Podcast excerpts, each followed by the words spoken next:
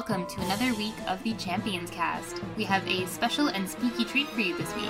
We have an audio reading of A Murder in Castletown, performed by over a dozen of our very own Zelda Dungeon editors. Originally written by Rod Lloyd and Kat Vadam, we decided what better Halloween treat than to listen to the drama unfold in Castletown. Without further ado, please enjoy the mystery, suspense, and intrigue of the Zelda Dungeon original piece, Murder in Castletown.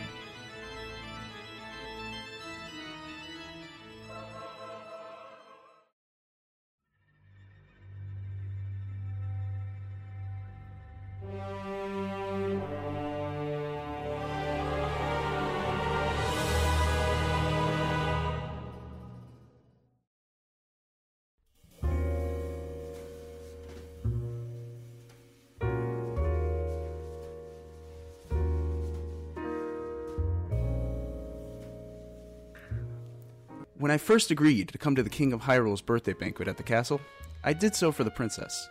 She asked me, and I obliged, as, as I so often do at her request. What can I say? We go back years, and there isn't much I wouldn't do for her. In this case, she still gets worried during big gatherings, especially when the King of the Gerudo is on the guest list. So she reached out and invited me to come, and, despite not really enjoying big gatherings myself, I caved. Still, when I agreed, I didn't exactly expect it to become a murder investigation, least of all, the murder of the king himself.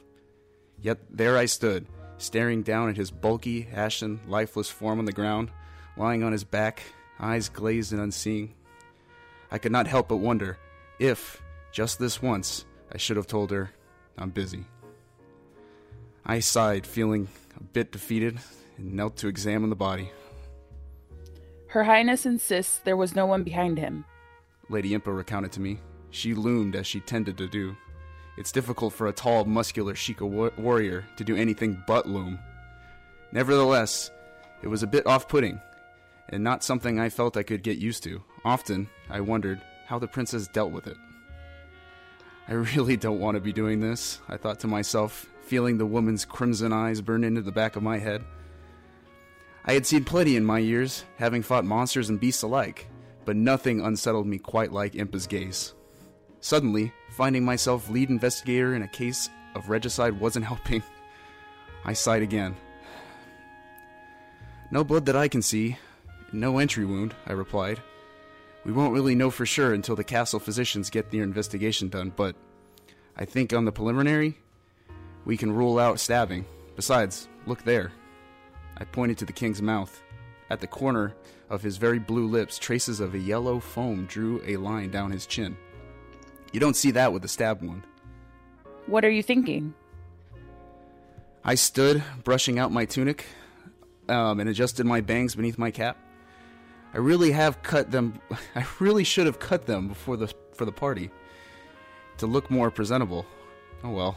Um, I glanced back at the banquet table where the king half-consumed uh, birthday dinner lay scattered and spread. He had flailed a bit just before his death. Spear, uh, smears of meat and gravy coated his hands, giving sense of smears along the tablecloth. Have the physicians test the food and ale? I directed. Poison, perhaps. Like I said, without knowing what they felt, what they will find, it is hard to say. But I would, but that would be my best guess. So you say you have a few suspects? She took a moment to consider the scene once more, arms crossed over her broad chest, before gesturing me to follow. We left the otherwise empty banquet hall, and I momentarily felt a bit relieved. The sight of the king's very dead body was sure to haunt my nightmares for a good long while. Dun, dun, dun. that relief was short lived, though, as Impa opened the side door to the servants' uh, dining area, and I suddenly felt myself the subject of atten- attention of six very angry, very confused people.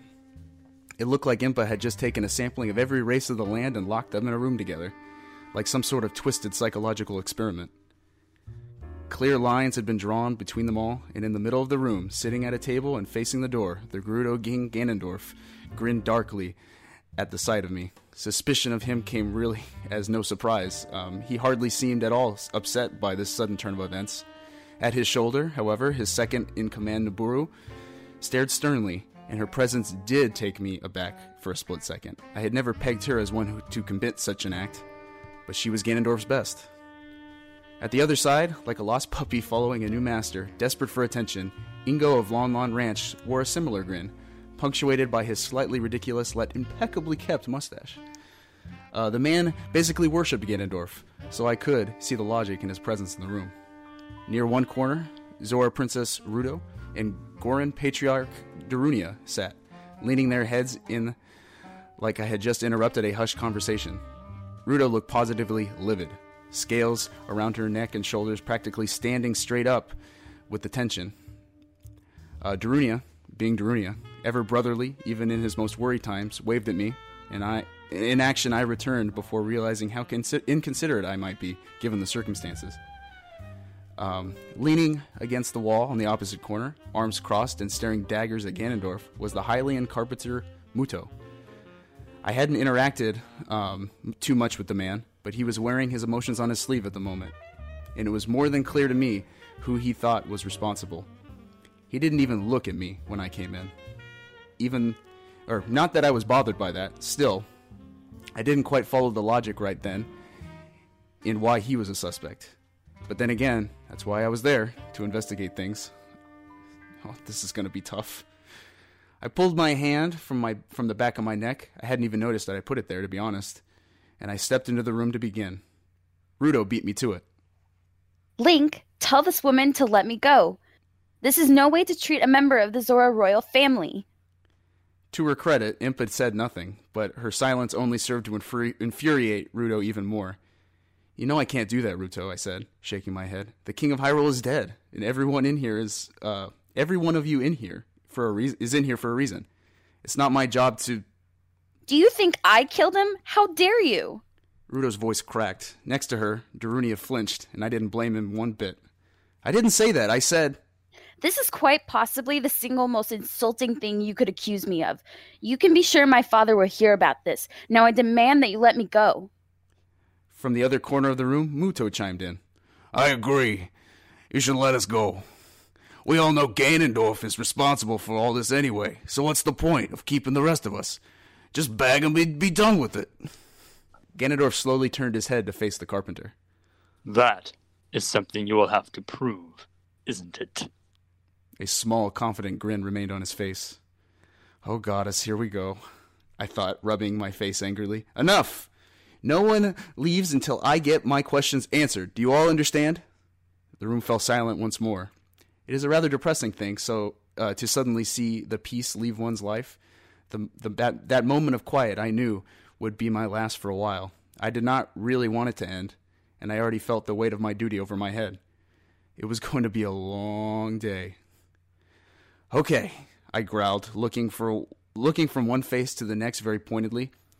There was one though whose presence altogether made absolutely no sense to me. First of all, Ingo, the man in question jumped to at the attention. Were you even invited? I don't remember seeing your name on the guest list. I come in the stead of my master and daughter, who have rather unfortunately come down with a sickness. Something about the last part of his statement told me that Ingo did not, in fact, find Talon in Malon's illness unfortunate at all. I simultaneously made a mental note to go see the farm family with an offering of soup when it was all over, and smothered my distaste for their stable hand. He rubbed he just rubbed me the wrong way, and I think he knew it. But did that make him a killer? Hardly. I needed to focus on the facts, whatever and wherever those may be. Impa, I said uh, I said over my shoulder. She stepped up and took the lead. Ganondorf Dragmire, King of the Gerudo, known adversary of His Royal Majesty, despite the rickety peace talks the two have been engaged in. The Gerudo let us uh, let out a sarcastic snort, uh, as it, thank you, as if he found humor in Impa's characterizations. Nabooru, his second in command. Uh, forgive me, Impa, I interrupted, a rather daring move. I felt her eyes glare down at me, but she let me continue. Can we just assume I really don't need introductions? Uh, I, am I'm quite familiar with who each of them are. She nodded uh, curtly before continuing. Nabooru, acting upon the king's command. She is unflinchingly loyal and wholly capable. Nabooru didn't even look up. Her cold stare stayed pointed at the stone cold floor. She had uh, she was just as intimidating as Impa was, and her poise did little to set me at ease. Ingo, who, once His Royal Highness had passed, was caught attempting to steal a ring off the body. Oh, what an idiot, I thought, but wisely kept my mouth shut. Now was not the time.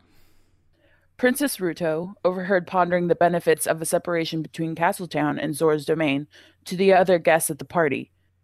And how exactly? I held up my hand to cut her off. Darunia had. Oh, sorry, my bad. Darunia was seen locked in an argument with the king just before dinner. what kind of argument? I blurted impulsively. Impa shot me a look of annoyance before relaxing her expression and motioning for Darunia to respond. Oh, it was just about trade, brother, nothing more than that. You know we Goron are bound by honor. We handle business with firmness, face to face. We don't attack anyone while their back is turned. I know, brother. We're just trying to get all the facts straight, I said, quickly realizing my inherent bias when speaking to a friend. Being objective is really hard. And Mutoh and Mutoh's contracts with the royal family have recently been revoked. As you can see, each subject had some basis of motive in carrying out the crime. But none of these cases are particularly strong, I thought. So much for an open closed book. I nodded slowly and adjusted my cap. Okay, so then, did any of you do it? No, Absolutely not. Come on. Continue to. I honestly don't know what I expected, but my question was met with a cacophony of voices, each speaking louder than the next, with earnestness, with annoyance, with glee.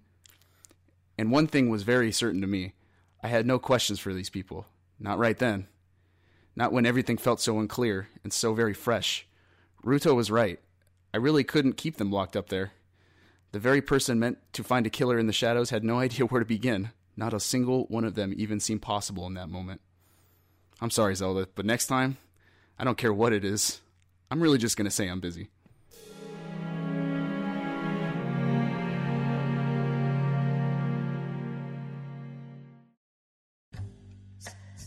I decided to dismiss the su- uh, suspects for the time being and investigate the banquet hall more closely. There had been something. There ha- There must have been something, anything, that could lead me in the right direction. The tables surrounding, ch- uh, the tables and surrounding chairs remained untouched from the meals hours earlier. Flies had already begun to collect over the piles of half-eaten food, no doubt drawn by the stale zest in the air. The servants may have been instructed to forego their cleaning duties until everything was thoroughly looked over, but that hadn't stopped these tiny pests from sullying the crime scene in their own way.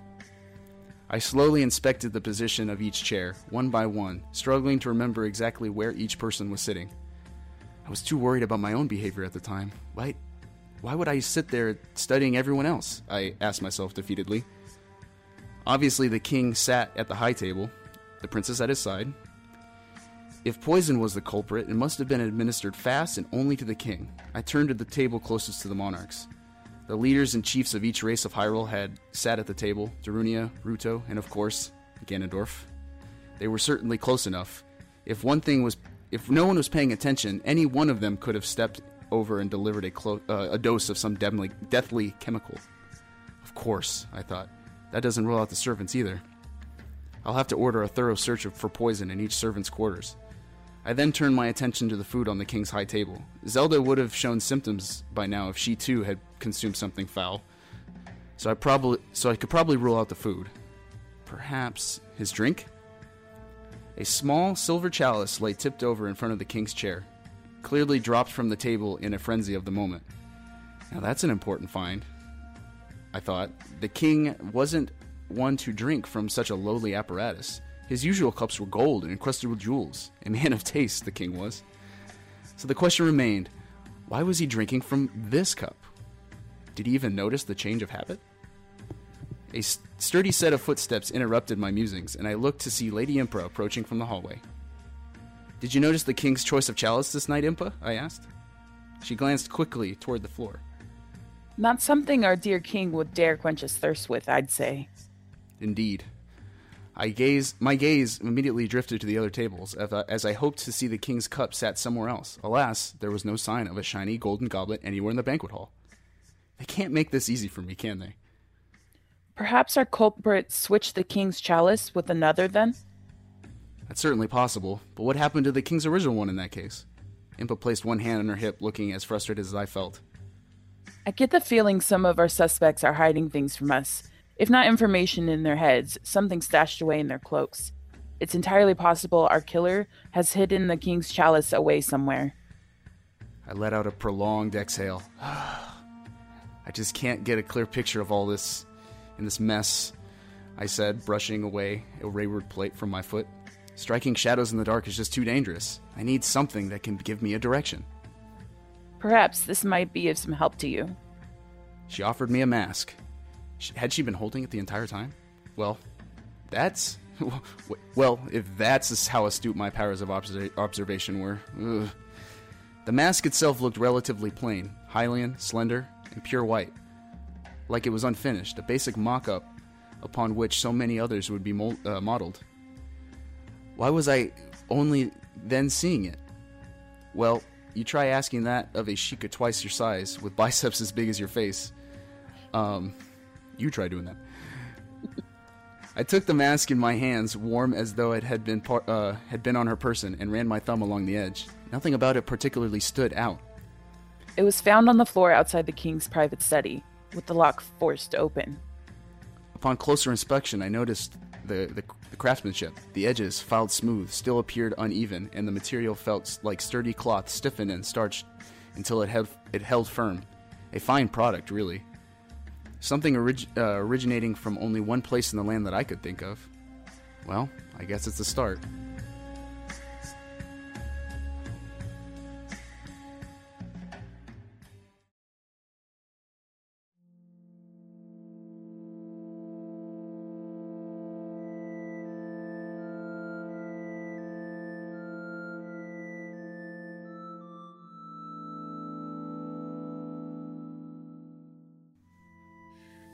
Yes, that is my mask.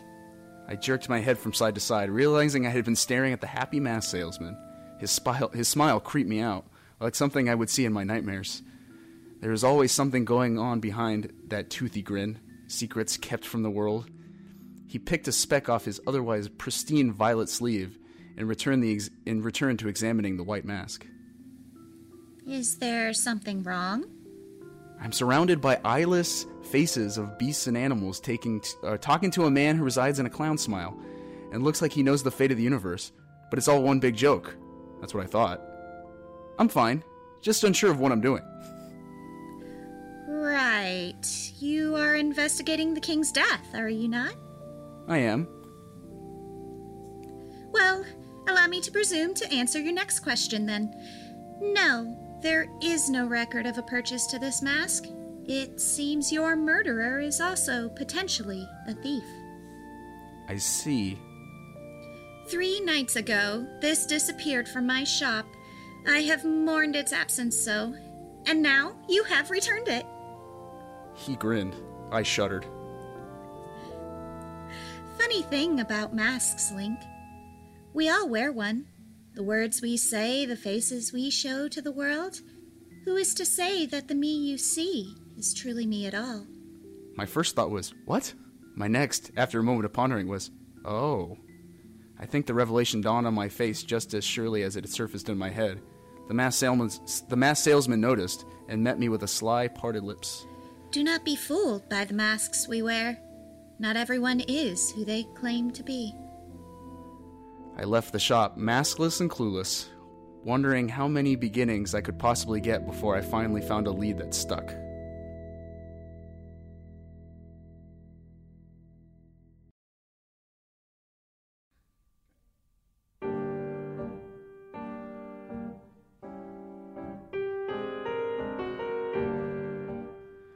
Okay, so where's the where's the best place to start here? The question really had no other purpose aside from breaking the silence. I was alone, in the middle of the late king's lavish quarters, and the sheer size of them did little to build my resolve. I have never in my life seen a bedroom so large. To be honest, my entire childhood house back in Kokiri Forest could have fit in here, and taken up just as much room as the bed. To my left, several chests and a particularly gaudy armoire, presumably held at least half of the man's wardrobe. Pants, I imagine. Maybe a sock drawer? I don't know. Nor did I want to know. Um, but something told me that I was about to be intimately familiar. Goody. To my right, the entire wall was lined with bookshelves, floor to ceiling, holding texts and scripts as old as the kingdom itself. More books, I think, than, Cas- than Castletown's library, and a collection only second to that of the princess. Nestled in the middle and framed by intricately detailed violet curtains, double doors led to a massive ivory balcony that looked over the entire kingdom. At that moment, the sounds of wind outside uh, were rather quiet, leading me to talk to myself. Well, then, I guess I start with. I chewed my thumb for a moment. The bedside table? It was as good a place as any. Next to the bed, four poster, canopied, and fit for seven pe- peasants, or, or one king. An oddly small t- uh, bedside table stood, so short it didn't even come level with the mattress. On top sat a golden goblet, this one more akin to what the king would normally drink from a book and a pen, and a half melted candle, drips of wax building up on the table surface. I flipped through the book and realized after a couple pages that it was the king's personal journal. I froze, looking about something about reading any further felt intrusive even. I don't know. Um, then again, the king was dead, and investigating wasn't exactly what I was there for. So, who was going to stop from delving into his innermost thoughts? I don't imagine you'll find anything good in there. Holy Hylia! I jumped in, in shock, spinning on my heel and dropping the journal on the floor. And my exclamation wasn't exactly wrong. It may not have been the white goddess standing in the doorway to the bedroom, leaning against the frame of a tired smile on her, uh, leaning against the frame with a tired smile on her lips, but the girl certainly had the presence of such grace. Make more noise next time you sneak up on me. Princess Zelda chuckled, uh, stifling a yawn before uh, behind one gloved hand. Blame Impa. She said, pushing off the doorframe to come and stand next to me. She picked up the book and glanced at its worn leather cover with a sad sigh. My father wasn't one to keep private thoughts. Anything you find in here, he probably would have told you to your face. I can um, I can appreciate such honesty. I nodded and then stopped when I realized she wasn't reciprocating the feeling.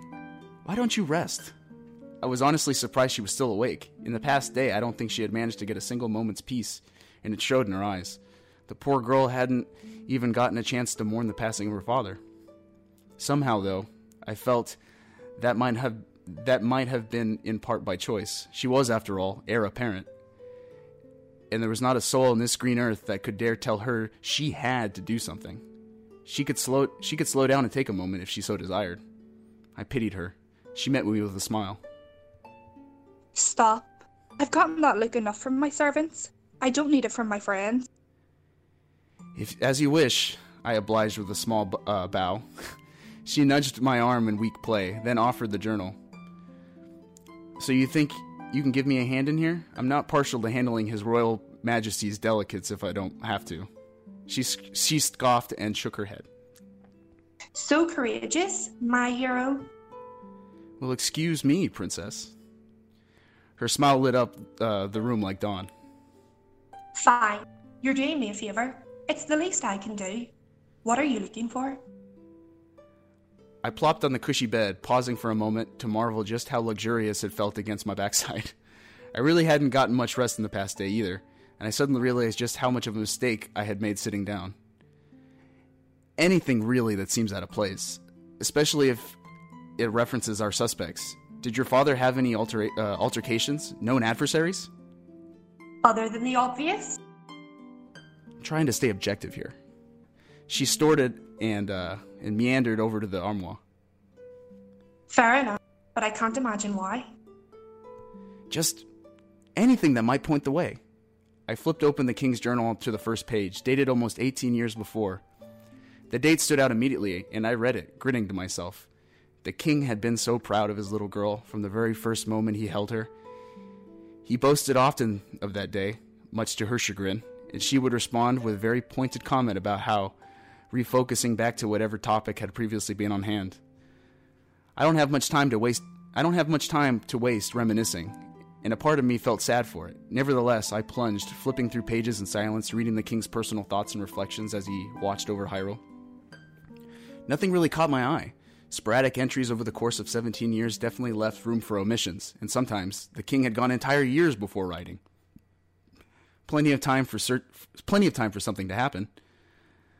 I didn't even seem it didn't even seem like he wrote after particularly notable events even. One entry covered the finer points of a grand midnight stack, a snack he had snuck into the kitchen to prepare. Another detailed his thoughts on his graying hair and how he could pinpoint which of his highlights were from his servants, which were from her, which were from sub, suspect, uh, subjects, which were from the court, and one single streak he attributed to his daughter. It wasn't until I got toward the to the back of the journal that I found something that caught my eye. I almost didn't even process it right away. Misreading letters in my exhaustion, I uh, I, read, I read Orgons. Oh, that says Gorons. Gorons? I read on. Hyrule's relationship with the Gorons has proven rather strained, rather strained lately, as Chief Darunia further insists on raising the asking price for our mind in Death Mountain. I feel I have no other choice but to withhold Castletown's medicines and potions. Such a shame to put a years long agreement into peril. This is a reminder to bring this decision before the council. Well, that's interesting. The voice spoke right in my ear. I jerked and spun around, nearly smacking her in the face with my cap. Zelda, seriously? This time she full on laughed, pulling her uh, pulling herself across the bed to sit next to me. Sorry, I will let the minstrels announce me where I am around you, but I thought you might want to see this.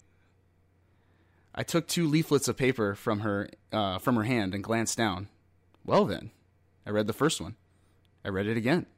This is something. Where did you find this? Over there. She gestured, pointing o- over her shoulder to the armoire. The top drawer had been pulled out, and I could see the telltale signs of ruffled clothing within. I think he wanted to keep them hidden, though. I couldn't imagine why. Shame? Embarrassment? Did you ever meet my father? She, ro- uh, she said, rolling her eyes. The king hadn't been one for such feelings. Zelda was absolutely correct. But the severance of the contracts between Mutoh and His Majesty is a public is a matter of public record. Everybody knows the king cut the carpenter off. Mutoh messed up. He couldn't meet his end of the deal, so he lost the contracts. Right. I immediately shut my trap. Sometimes remembering that my friend was also, first and foremost, a member of the royal family didn't come easily. Still, I had to hand it to her. I asked for help finding clues, and she delivered. In my hands, two letters, dated a season prior. The first was from the Mut- the first was from Mutoh the carpenter. Your Majesty, I received this letter by courier some hours ago. And I first have to say this. I would have hoped that you and your council would have would have had the spine to deliver the news to my face. But it seems that, based on your so-called thorough review, you found me and my work to be unworthy of any respect. I expected more from you as a man, but I can't say I expected more from your position. That's not hard to understand. It's not hard to understand that you would treat me like an ant. But my work speaks for itself. If you are not satisfied with the quality of my work or the swiftness in which I completed it, that is your mistake. I could think of countless kingdoms that would appreciate the chance to work with someone as talented as me and my team. But when you see the towers and the fortresses and the grand castles that bear my cornerstone, you'll realize your poor judgment. You'll regret this decision, I promise you that. Mutoh, of Mutoh Carpentry and Partners. One could see the harshness of, one could see the harshness of his handwriting, just how strongly Mutoh felt about the situation. And the dark and heavy lines of ink were made even more noticeable as he fumbled to the second letter. As I fumbled to the second letter. One more calm and clinical.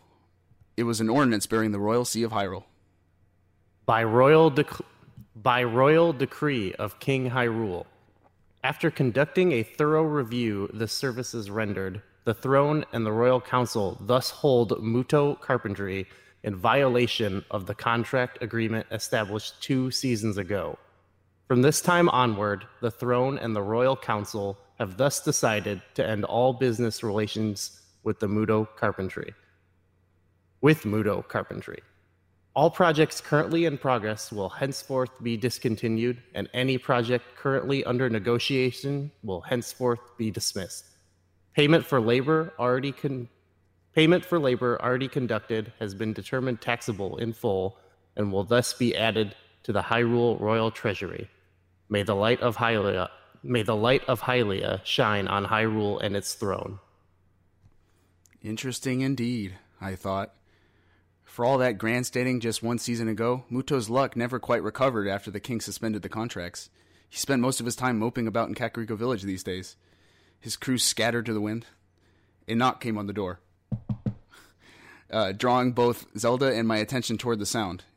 Impa, arms crossed and surely as ever, surly as ever, ducked into the room. She glanced at the princess, who sighed and hung her head.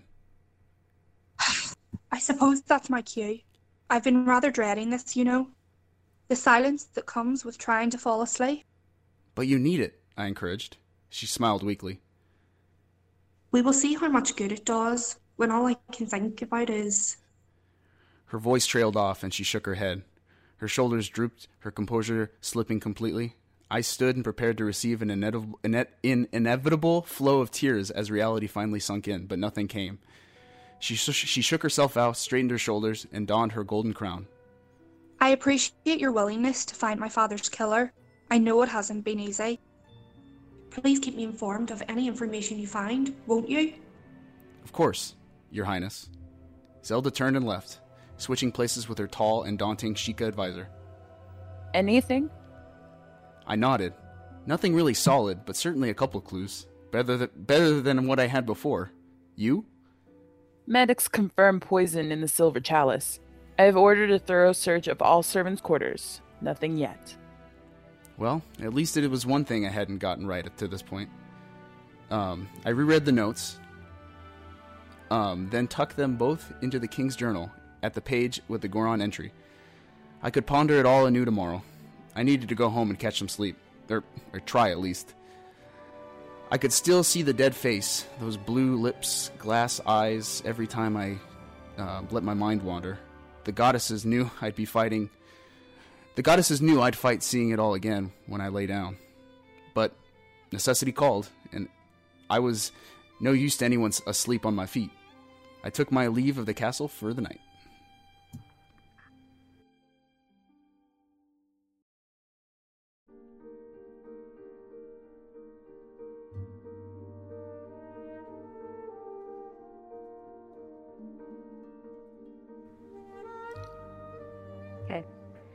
The man's an idiot. You don't believe him? No, I do not. There is no way that man had anything to do with the king's death. Now, normally, as I walk home, uh, when I passed the tavern, I just kept going. I wasn't at an age that I enjoyed drinking, nor was I much of a per- nor was I much of a people watcher, and I certainly did not try to eavesdrop on conversations of patron wallflowers outside the walls enjoying some fresh air and peace from the debauchery inside. But that last sentence, said by an elderly woman and her male companion sitting near one of the windows, caught my attention. I passed, I paused my stride and hung back to listen further. You know, you can't believe half of what he says. He spins five tales and can never remember who he's told. And what he said. If you go in there right now and asked him to tell it again, I guarantee he'll tell it differently. He could have done it, though. The man pondered, shrugging and sloshing his ale tankard over the ground. Um, he she looked at him in mild disgust, but he carried on. He has an infatuation with that Gerudo king. So you think he killed the king of Hyrule? That he was uncharacteristically brilliant long enough to pull off an assassination? All for a man who wouldn't even give him the time of day? The man shrugged again, and this time the woman took his tankard from him and set it down next to her. Then I challenge you to go in there right now and ask him to tell you how he did it. You know he'll tell you again. He's probably told so many people he's already forgotten who knows. Well, then, I thought, resuming my pace, There's a convenient turn of events. Maybe someone has been telling his drunken compatriots a bit too much. Instead of carrying on past the tavern, I turned and walked right in. The place was rather full tonight, raucous, with a bardic group playing and almost every table and, bar stool full. Part of me wondered what the appropriateness of it all was, um, in light of recent events. Um, but everyone mourned in their own way, and let's be real here, not everyone is going to care. The king hadn't been disliked per se, but no one really knew him. No one really knew him in there. So to expect life to be anything but go on was foolish. Um, a couple near the door uh, turned to look at me when I came in, and, and I realized how odd I must have appeared. A young, late teens kid, sword on my back, bags under my eyes, and dressed in trademark green. Even in a crowd, I stood out. I pulled off my uh, conspicuous cap and tucked it into my tunic. Then my, made my way to the wall, made my way around the wall to an open seat toward the back, near the kitchen, to get a better look. I studied the room to find my target.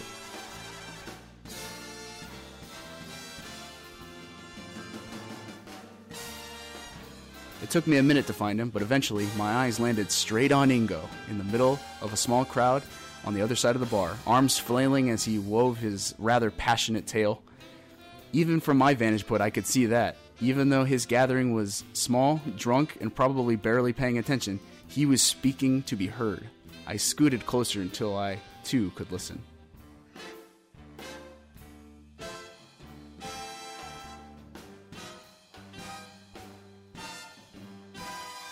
And as he stood and raised his glass, I knew this was it. My moment. Everything was coming together, and I would take his wretched life for Lord Ganondorf. It was my praises that would be sung. The king toasted us all, took a sip, and my heart raced. Everyone around me did the same, but I didn't. Oh no, I wouldn't. He drank from a disgusting gilded cup, and the deed was done. Gilded cup? Well, that wasn't right. I decided to pry without drawing too much attention. Summoning the bartender, I leaned over to the bar and flashed a red rupee. Hey, the only reason I'm considering serving you, kid, is because I know who you are, and I would rather not have the royal guards on my. I, I don't want to drink. I lowered my voice. I need a favor. The bartender, a lovely, sturdy woman who looked like she could command armies with a single glance, tilted her head at me with a curious smirk. I took the expression as her way of saying, Go on. The guy over there, talking about the king. You been Ingo? Yeah, yeah, him. How long has he been in here? I'd say pretty much since you all released him from the castle. He hasn't shut up about the king's death. First about how he saw it, then about how he did it, as though he was pushed into admitting it by a patron. But let me tell you, no one is taking him seriously. Every time he tells the story, it becomes more and more embellished. Stabbing, then a choking, now poison. What's his most recent tale? The bartender glanced, glanced over my shoulder at, a man, at the man in question, chewing her lip. When he came to present his master's gift from Lon Lon Ranch, he slipped a vial of poison into the king's cup, escaping even the watchful eyes of that Sheikah advisor always lurking around. I snorted at this, but she didn't seem to notice. He says he did it to see the king of the Gerudo reign supreme, and now he's going to be ranking official. Please, I'm surprised he's even trusted to shovel horse dung. Me too, I thought, but didn't say it. Has he said anything, or has he said what the king's cup looked like? Gold, of course. What else would he drink from? Gold, jewel encrusted, and expensive enough to buy us all out of our homes. And there it is. I grinned darkly and slid the money across the bar top, thanking her. Standing, I pulled out my cap, slapped it on my head, and walked straight to the middle of Ing- straight into the middle of Ingo's story time. It took me a second to note. It took him a, sec- a second to notice me, but when he did, his eyes went wide. Ingo, I greeted with a smile. It seems I have my culprit, don't I?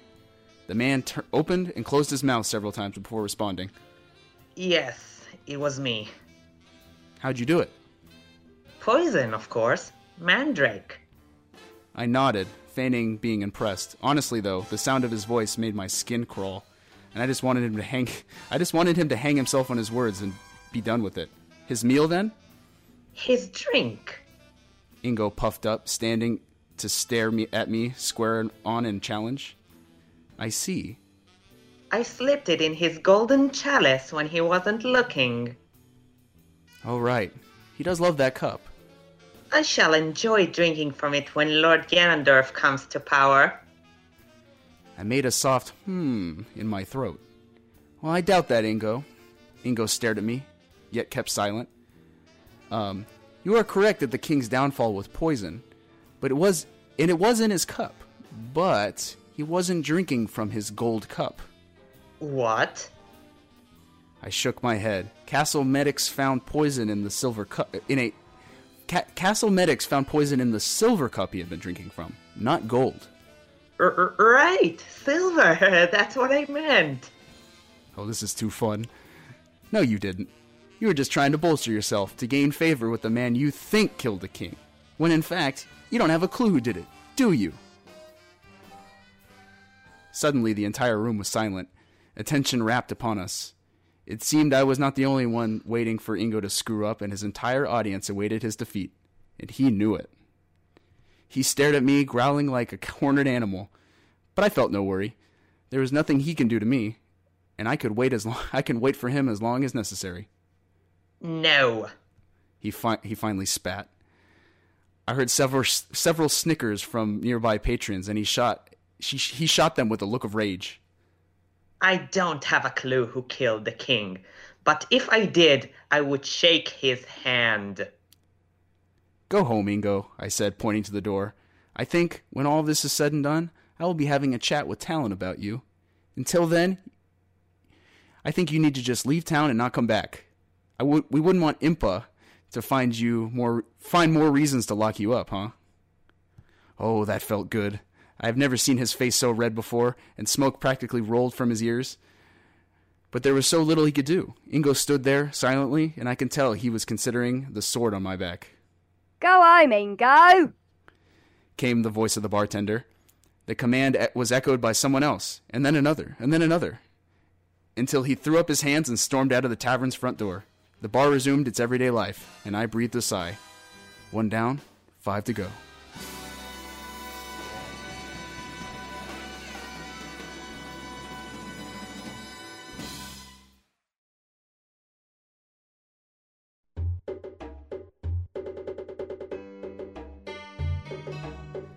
The next morning, still fresh off my first small victory in the case of the king's death, I found myself looking across the single vaulted room of Granny's potion shop in Kakariko Village.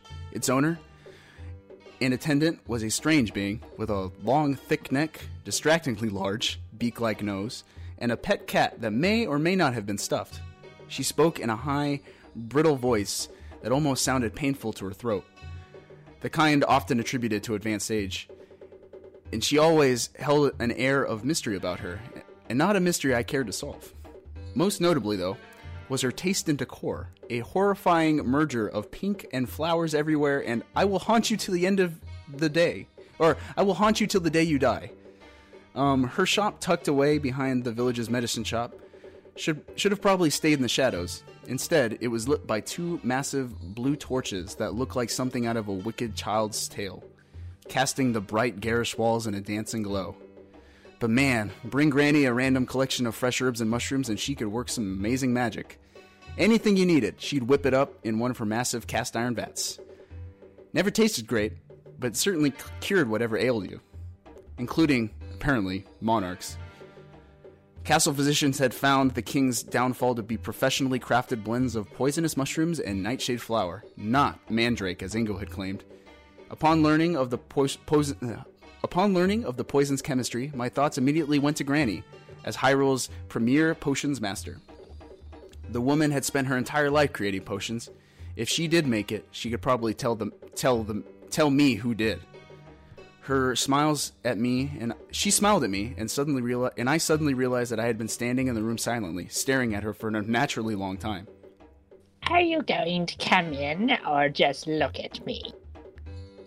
Forgive me, Granny. I was just looking at the wallpaper. I- is it new? You noticed. I had it changed last week. It's horrendous, I thought. Lovely! Thank you, Blink.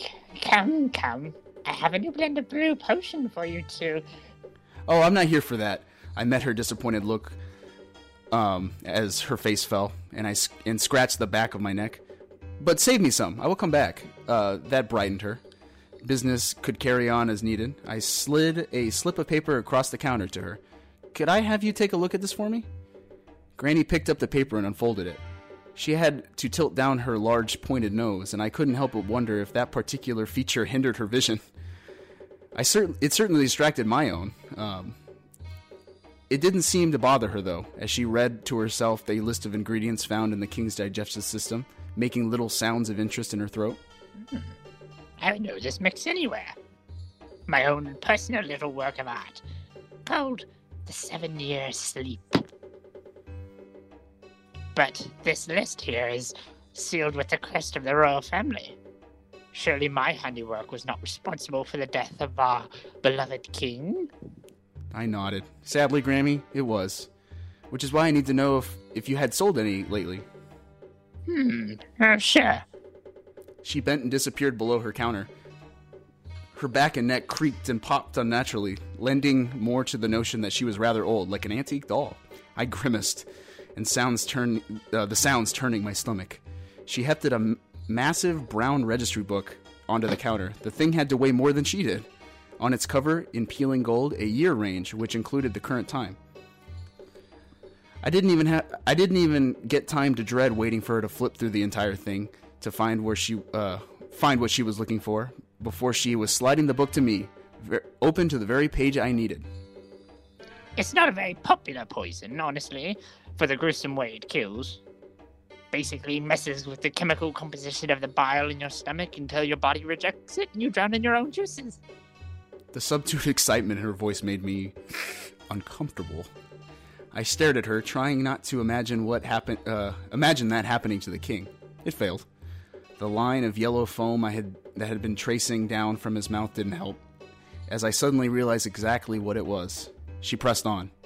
Mostly, it's used against particularly pesky pests, like the the likes of which farmers and their crops haven't seen in a few years. So sales have gone a bit stagnant. There have only been a couple people who have purchased it. I hope this helps. I thanked her, and she went to make herself scarce uh, behind the massive red curtain, leaving me to my investigation. The cat went with her, jumping and sauntering away, tail flicking leisurely. Huh, I said. Apparently you are real. It turned it turned me as if to say, it turned to me as if to say, "Oh please," before disappearing behind the same curtain. I looked down at the registry, a list of names, quantities, and dates beneath the header 7 years sleep. It was like a glimpse into, histor- uh, into historical pest trends over the past decade. For a few years, sales of the potion would be nearly negligible, then clusters of names over the course of the growing season. Then nothing again for several years. I scanned down to the bottom of the list. Have you ever had one of those moments when you get an answer uh, you thought you wanted until you had it in your hands? The feeling of unease, of regret so heavy, and all you can do is beg the powers that be to just erase all knowledge of the moments before. What I saw, I could not unsee, and I felt my stomach drop to my feet. I let out a very heavy sigh, wishing I just I could just forget. Three names, mere days apart. All three people had been here. All three had picked up a single vial each of seven years' sleep prior to the king's grand banquet. My head found its way to my into my hands as I wondered now how to confront them. Ruto, Mutoh, and Nabooru. Oh goddess, why? It didn't bode well for me or for them.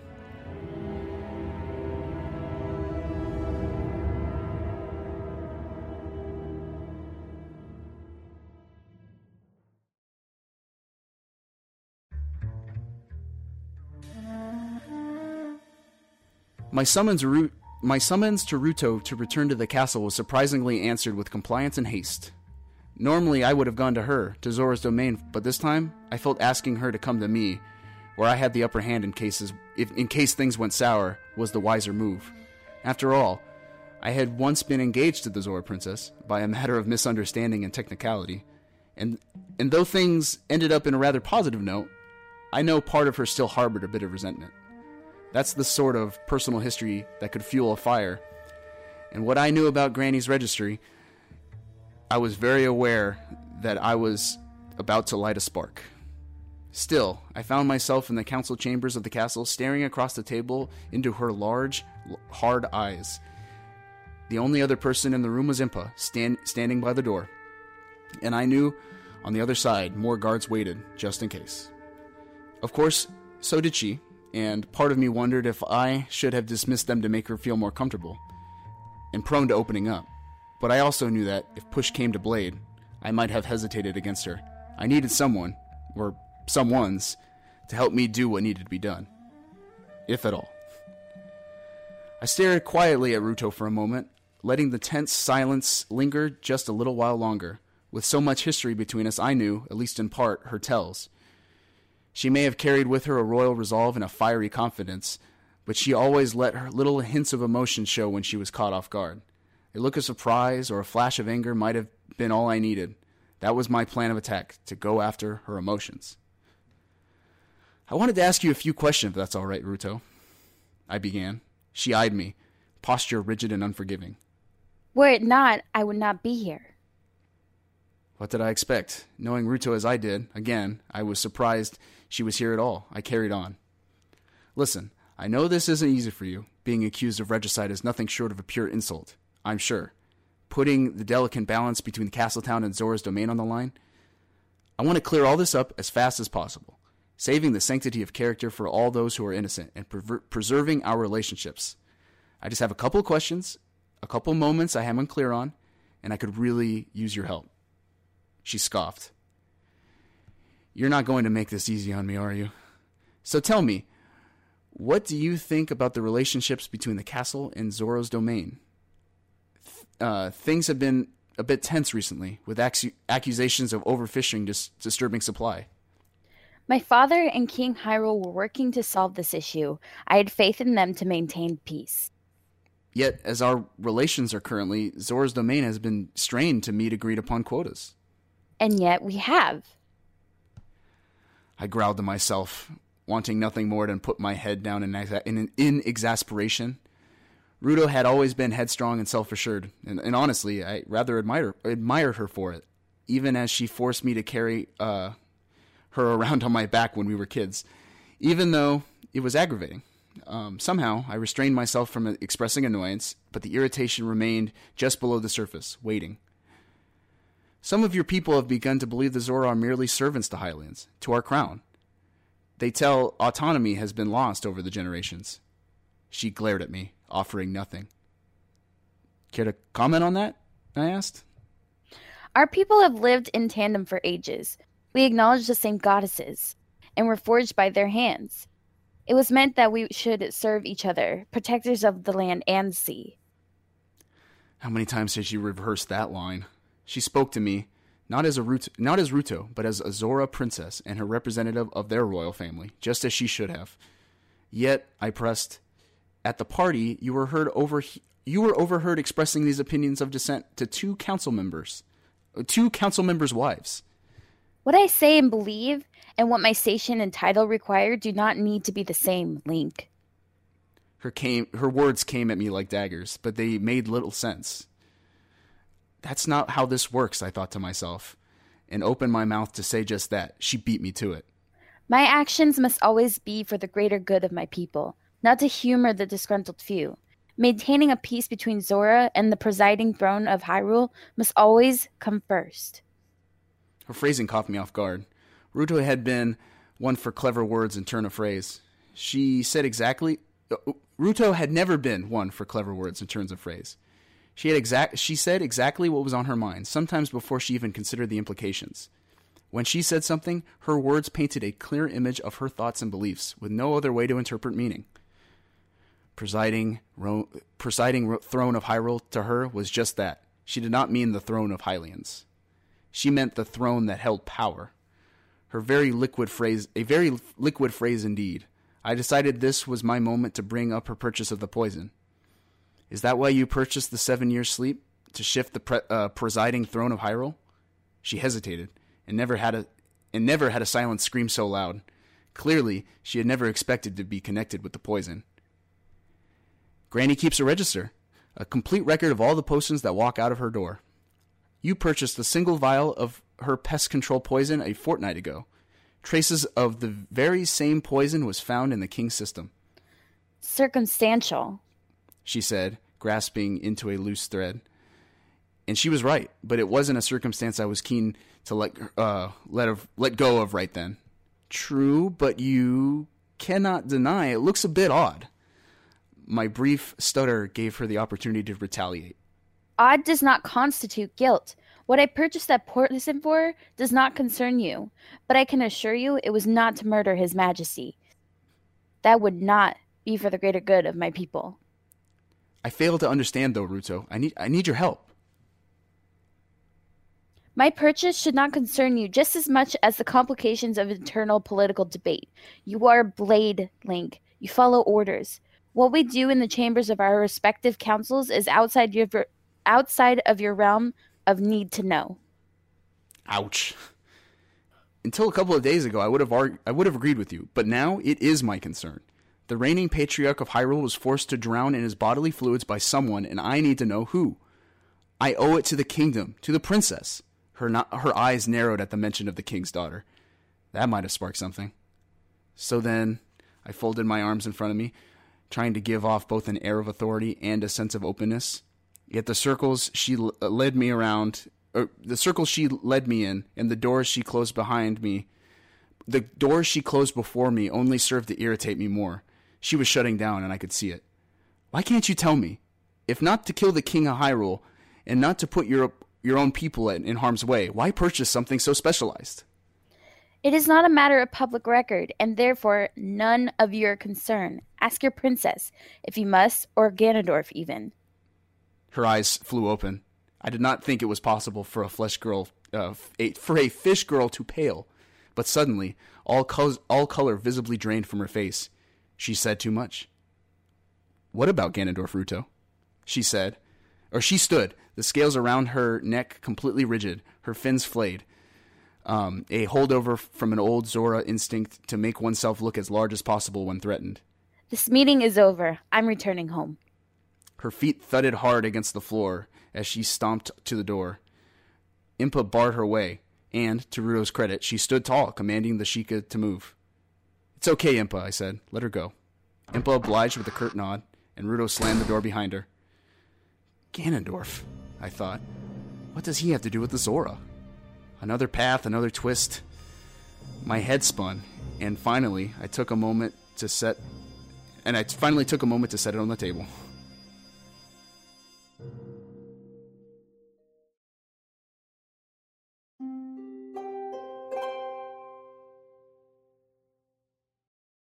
Link? Five more minutes, Navi. Link, get up. Please, please, just a little bit more time. Are you going to sleep all evening? Get up. I was rudely jolted awake by a sharp jerking of my shoulders, pulled to stand by a moment by momentarily unseen force. I swayed, staring at the grains of wood on the table to try and find my ground. They undulated, then slowed, and finally I lifted my eyes up to Impa, standing next to me while standing next to me with a firm grip on my upper arm. She let go. This is a matter of importance. You need to come with me. How how long was I out? She spun on her heel and beckoned me to follow um, her out of the council chambers. I struggled to keep up with my uh, with her broad steps, jelly legs still trying to process what, that I was awake. About an hour. I don't even remember falling asleep. She had no response, continuing to her yet unknown destination. She took me a little too. She, it took me a little too long to process that, though she normally acted with haste and purpose. This pace was fueled by worry, perhaps even fear. Something is wrong. She descended a set of stairs near the kitchen, and I could hear the sounds of servants putting the finishing touches on dinner, and my, stu- my stomach grumbled in, uh, in protest. Part of me considered just sneaking in and snagging a sample of the, even- the evening's delights, but the revelation that something worried the princess's advisor kept me following. I'd come back for it, though. Below the kitchen, we entered the Hall of Servants' Quarters. Like a maze, we round until we finally reached a completely uniform wooden door. Nothing about it stood out to me. So how Impa could identify it as our destination instead of, say, any of the other, the other dozen we passed, I don't know. She put her hand on the doorknob, then hesitated. What you hear in here, Link, must not be repeated. Do you understand? What? I asked, do you understand? This is not something we need getting out of these quarters, let alone the castle. Say you understand. I drew back, gut telling me to turn tail and go home. Nothing could come of whatever was on the other side of that door. Stupidly, my mouth pronounced my understanding. Impa opened the door and ushered me inside. I stepped into what looked like a quaint little living room, decorated in white and pastels. A single couch, a small chair, and a matching ottoman, a bookshelf next to the small desk, and about a dozen or so paintings scattered along the walls that looked like they had been done by a small child. On the outside wall, heavy curtains had been drawn tightly over a single large window, casting the room into a bit of a shadow and furthering the notion of secrecy.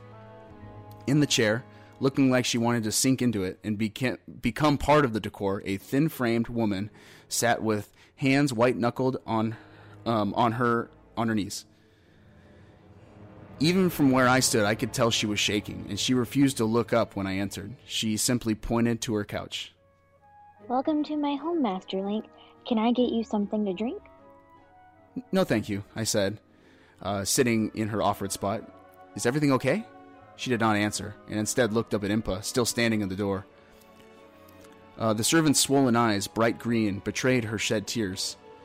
My mind reminded me when I. My mind reminded me that I really should just run. Last chance. You don't get to. You don't want to know whatever you're about to hear. Go ahead. He needs to know. No, I don't. I thought. It's okay. I pushed. Traitor. the girl took several deep breaths, um, and I took a moment to remind myself to do the same. I did not want to be there. Everything inside me told me that I was in over my head, and I had become, and, it, and that became my new reality, hadn't it? From the moment I told Zelda I'd come to her father's birthday banquet. Where should I start? The girl asked weakly, looking more, looking once more to Impa. The poison. She nodded, still making eye contact with me. I didn't really know what it was, only that she needed it.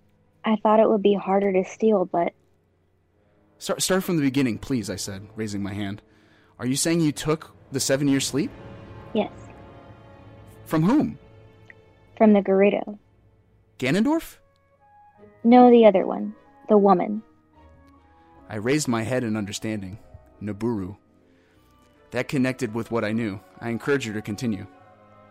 I hid it here until she needed it. I wondered which she she meant.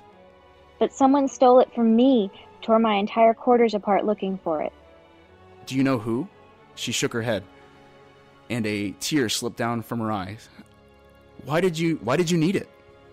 She hung her head, her shoulders hunched, her entire form shrank back, hands shaking so violently that I had uh, that I was afraid she'd somehow hurt herself. I scooted forward and tried to soothe her, hands raised, palms out. She grabbed my hands, crushing it against her chest. Whoa, okay. I didn't know at the time. I'm so sorry. I couldn't I couldn't have known something terrible would come of it, not like this. I only did what she asked of me, and it doesn't even matter because I never got the chance to give it to her. She sobbed, obviously just how much she was hurting my hand, though. I didn't stop her. Her words didn't make sense, but she was talking, and that was something. She, she had a secret she wanted to tell me. Finally, finally, she looked me in the eye.